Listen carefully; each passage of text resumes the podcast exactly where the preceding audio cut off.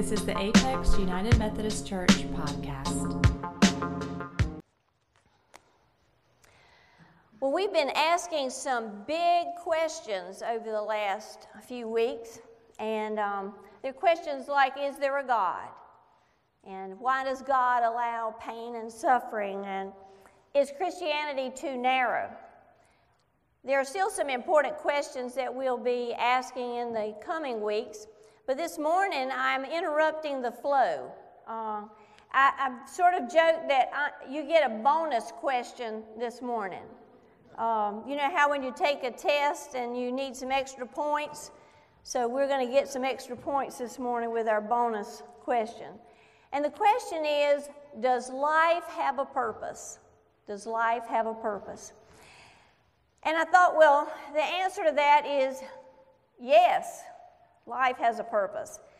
But I want to reframe it this morning uh, by asking, what is the purpose of life? What is the purpose of life?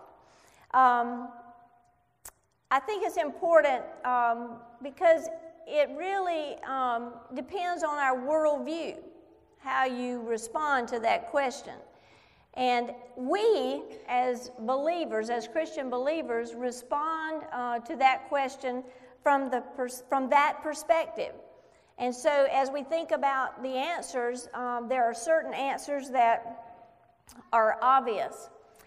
Now, I like to think of a sermon a lot like scaffolding on the outside of a building because it gives you a vantage point from which to work, a platform, a foundation but there are, there's still a lot of work to be done uh, after that, and there is still a lot of be, work to be done after you, um, after you hear a sermon. A sermon cannot encapsulate everything there is to say about this subject. And obviously, um, I don't have all the answers for you this morning. But I want to share some of my reflections about what some potential answers to that question uh, might be. I begin with uh, sharing a story about um, a boy named Adam. And Adam uh, grew up in a Christian home.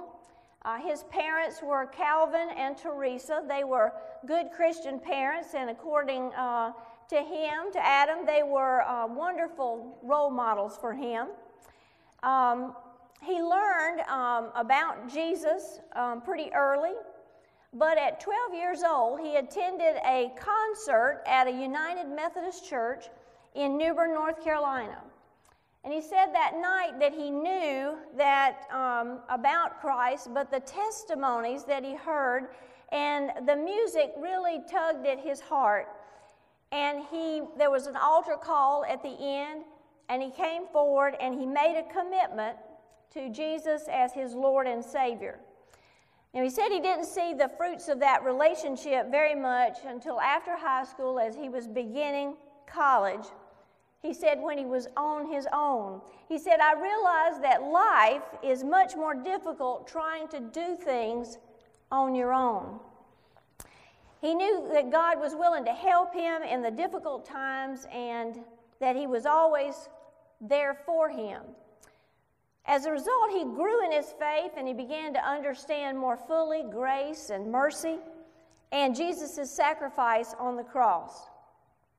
Well, he slipped into his professional career, and as he did, his relationship with Christ grew. On June 29th, in 2012, he made his major league debut. Um, he realized, he said, at that point in time, that um, baseball uh, was not at the top of the mountain for him. He said, I got to, um, to where I dreamed all of my life. Can you imagine setting a goal and then achieving that goal?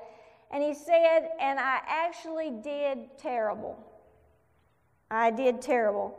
He said, it's really hard to see your dream in front of you and you fail. He said, I realized then that baseball is not the end all. I came to realize that I am playing baseball for a reason. And it's put things in perspective for me. He says, For me, baseball enhanced my relationship with Christ. Adam Warren is a relief pitcher for the New York Yankees. He was traded in December of 2015 to the Chicago Cubs. Then in July 2016, well, he was traded in 2015 in December, but then he was traded back to the Yankees in July 2016. And that doesn't count the number of times that he moved from the minor leagues to the major leagues before. Currently, Adam Warren is on the um, disabled list for a brief time because of a back strain. He speaks about his life. He says, You get to where you have the perspective that God has put you here for a reason. He says, I'm here to glorify God, and that is a bigger purpose than baseball. Jesus has given me a purpose to my life, and some people think their purpose in life are career goals or to um, achieve certain stats. But I see my life purpose to glorify God and to impact others for God's kingdom as the Bible calls us to put others before ourselves. So you see, Adam discovered his purpose to glorify God and to impact others for God's kingdom. Um, sometimes it's um, easy to say phrases like glorify God, and there are lots of different ways to think about that. C.S. Lewis equated glorifying God with our focus on the salvation of human souls. In other words, if we're not reaching others for Christ, uh, then we're not glorifying God. I think that uh, there are many ways that we can uh, do that. Finding your purpose is not easy, uh, but Jesus offers us some wise advice in his words from the Sermon on the Mount. And that is in uh, Matthew's Gospel, Hear these words. Therefore, I tell you, do not worry about your life, what you will eat or what you will drink, or about your body, what you will wear. Is not life more than food, and the body more than clothing? Look at the birds of the air. They neither sow nor reap nor gather into barns, and yet your heavenly Father feeds them. Are you not of more value than they? And can any of you, by worrying, add a single hour to your span of life. And why do you worry about clothing? Consider the lilies of the field, how they grow. They neither spin nor toil. Yet I tell you, even Solomon in all his glory was not clothed like one of these. But if God so clothes the grass of the field, which is alive today and tomorrow is thrown into the oven, will he not much more clothe you, you of little faith. Therefore, do not worry, saying, What will we eat, or what will we drink, or what will we wear? For it is the Gentiles who strive for all these things, and indeed your heavenly Father knows that you need all these things. But strive first for the kingdom of God and his righteousness, and all these things will be given to you as well. So do not worry about tomorrow, for tomorrow will bring worries of its own. Today's trouble is enough for today. The Word of God for the people of God. Thanks be to God.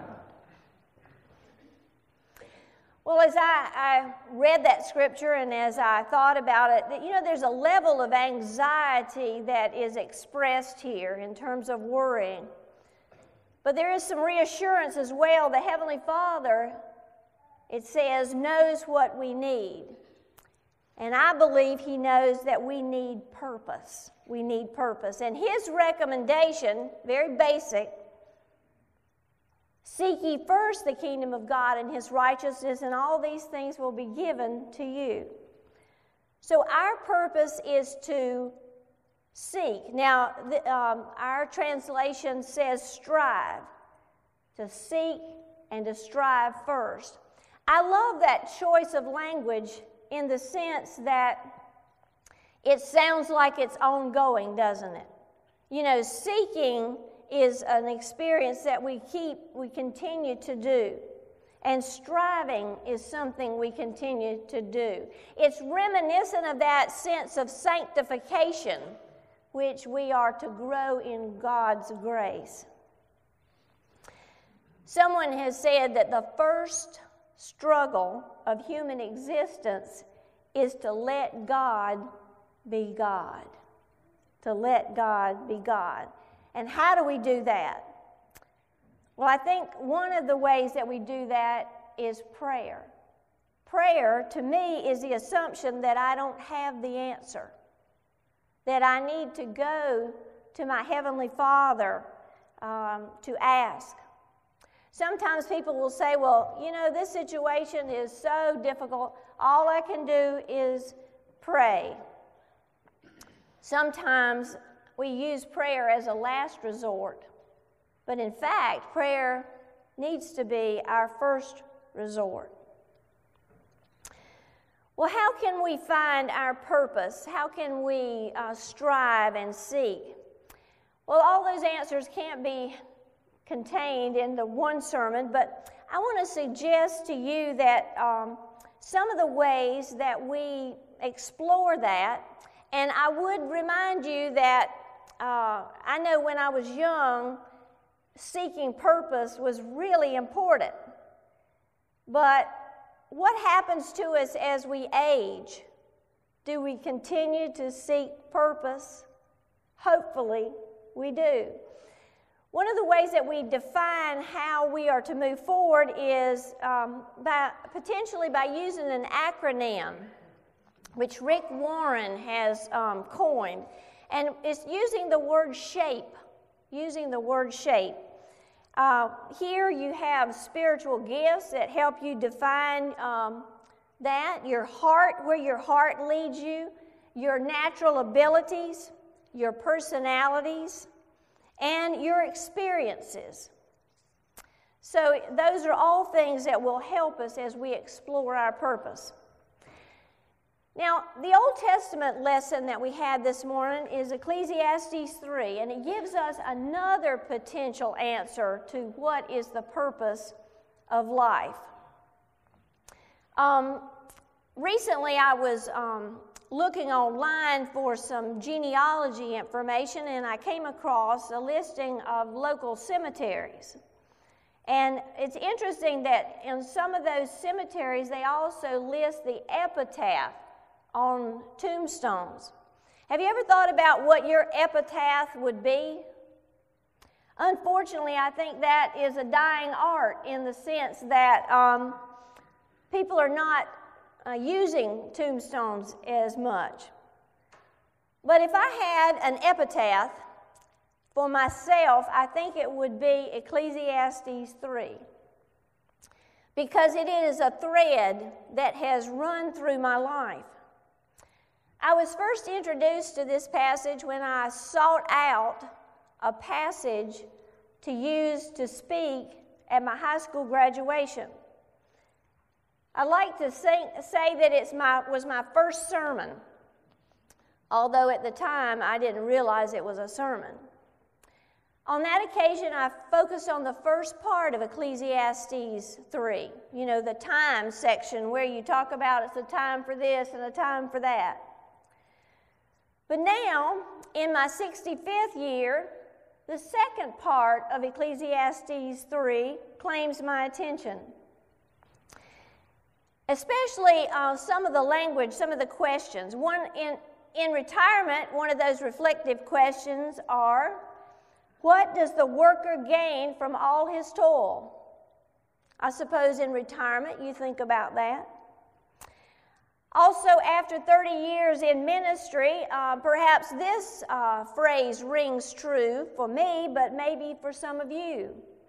I have seen the burden God has laid on men. Lest you think that I'm a Debbie Downer this morning, um, passage, in this passage, verses 12 and 13 really bring us some good news. They raise us up. because it says, I, have, I know that there, I know, let's focus on that. I know that there is nothing better for men than to be happy and do good while they live, that everyone may eat and drink and find satisfaction in all its toil. This is the gift of God.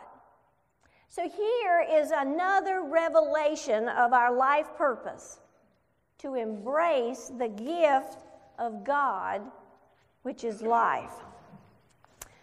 Rick Warren is the founding pastor of Saddleback Church in California.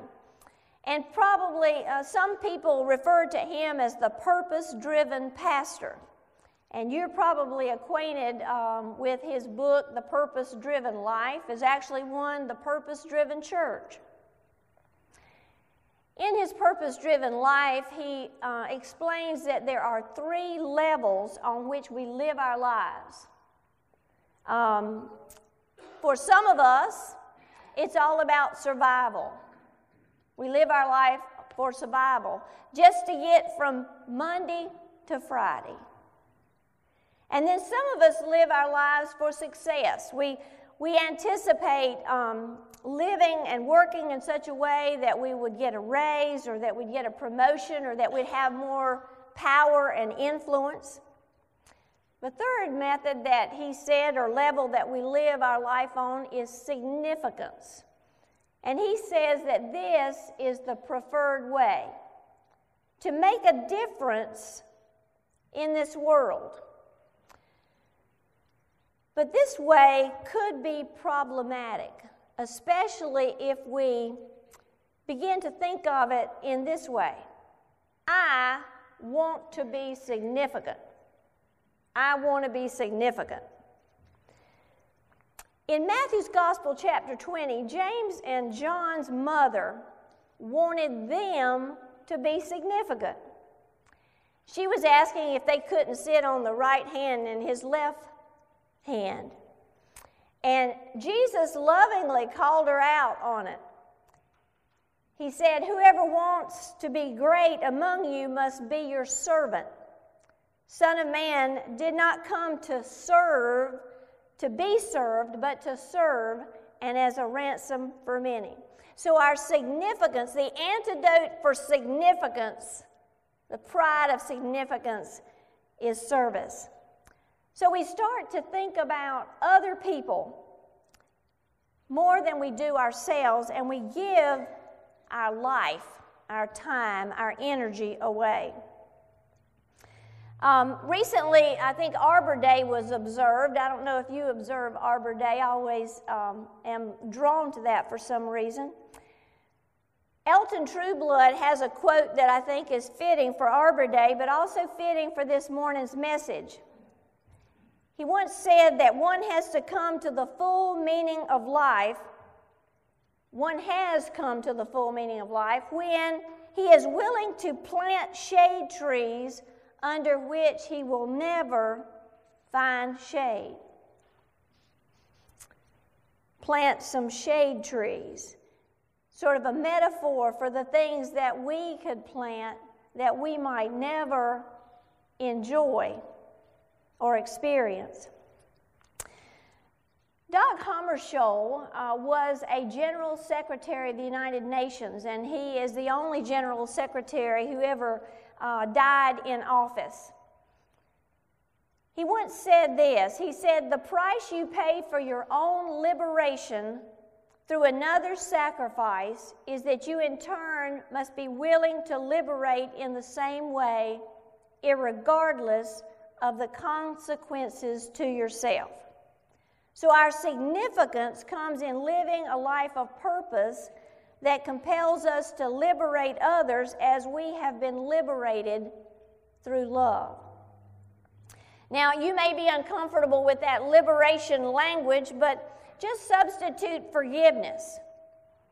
Our significance comes in living a life of purpose that compels us to forgive others as we have been forgiven through love.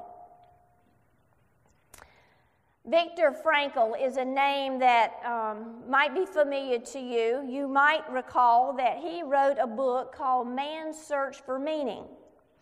He was also one of those persons who was captured and put in Auschwitz after World War II, or during World War II. Um, Frankl was a professor of neurology and psychiatry, and he was the founder of a type of psychotherapy called logotherapy.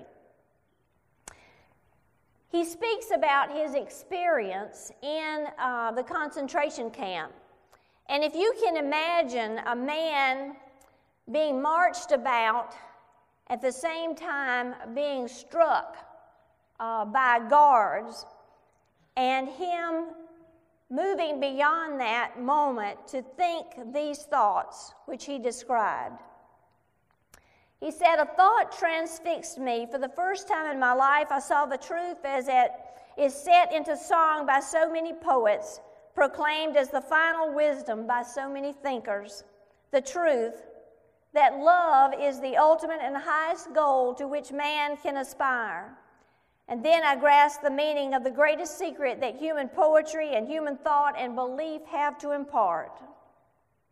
The salvation of man is through love and in love.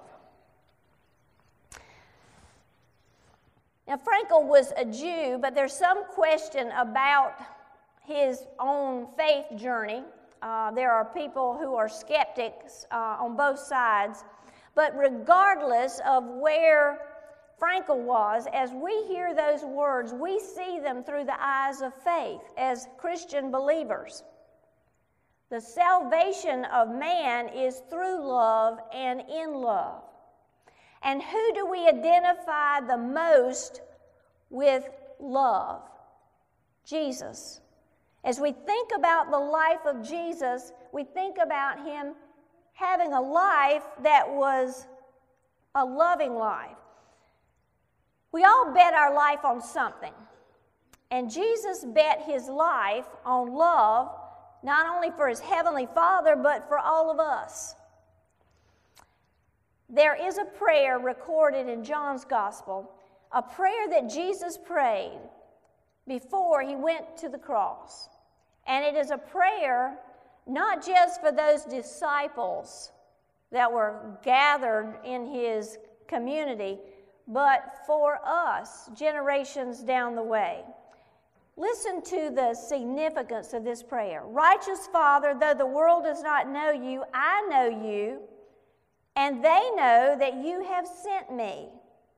I have made you known to them and will continue to make you known in order that the love that you have for me may be in them and that I myself may be in them. So his prayer was that God's love would be in us and that Jesus and his teachings would be a part of who we are. A Pharisee once asked Jesus, um, What's the greatest commandment in the law? And Jesus said, Love the Lord your God with all your heart, your mind, and your soul. And the second is likened to it love your neighbor as yourself. So the key word is love. There's an old Westminster catechism, and the catechism was a way, a method in the old days when uh, you taught children about um, the faith. It was a question and answer kind of experience. Um, and suppose if we pose the question, What is the purpose of life? the answer from that old catechism was this The purpose of human life is to love and serve God and enjoy Him forever. Now, uh, someone has sort of translated that. Original version was to glorify God and enjoy Him forever. To glorify God and enjoy Him forever. So someone felt that to love and serve God would be a way that we might again give Him glory. I don't want us to forget and not focus on that enjoy Him forever, forever part. It reminds me of the words from Ecclesiastes. I think the translation that we read uh, sounded a little bit different, but there is a translation that says, He has set eternity in their hearts. So God has put a sense of eternity in our hearts. And it's just a reminder to us that we are not meant to embrace life in this world alone. He has gone ahead of us to prepare us a place. Philippians, Paul speaks about it in Philippians. He said, Our citizenship is in heaven. So, the purpose of life to love God and serve Him, to glorify Him, to live as liberators, to live as forgivers, to embrace this wonderful gift of life to enjoy God, to enjoy God and claim the promise of eternity. Perhaps some of you um, over a week ago uh, watched uh, Barbara Bush's funeral service. Um, one of those who uh, watched the service was asked to come in and make remarks afterward. And she remarked about something she knew about Barbara Bush. She said that whenever she was asked to participate in an event, she would always ask this question What is the purpose of my being at this event? What is the purpose of my being at this event? Isn't that a good question for us to ask ourselves when we are uh, extended invitations of all sorts? Uh, in our life. Maybe we should also be asking ourselves if what we are saying or doing gives meaning and purpose and reflects purposeful living as a child of God. Now, we've asked ourselves some big questions but I close this morning with kind of a, a litany of questions for you to reflect on um, today and this week. Where, where in your life are you glorifying God? Are we embracing life or wasting time? Are we living in liberation and loving and showing others the path to liberation? Are we loving God and serving Him? Are you enjoying God? Isn't that something to ponder? We don't usually think about that. And are we claiming our identity as citizens of heaven? So, life is full of questions, and those are some of the big ones. But remember that we are never too young or too old to ask ourselves as Christian believers what is the purpose of life?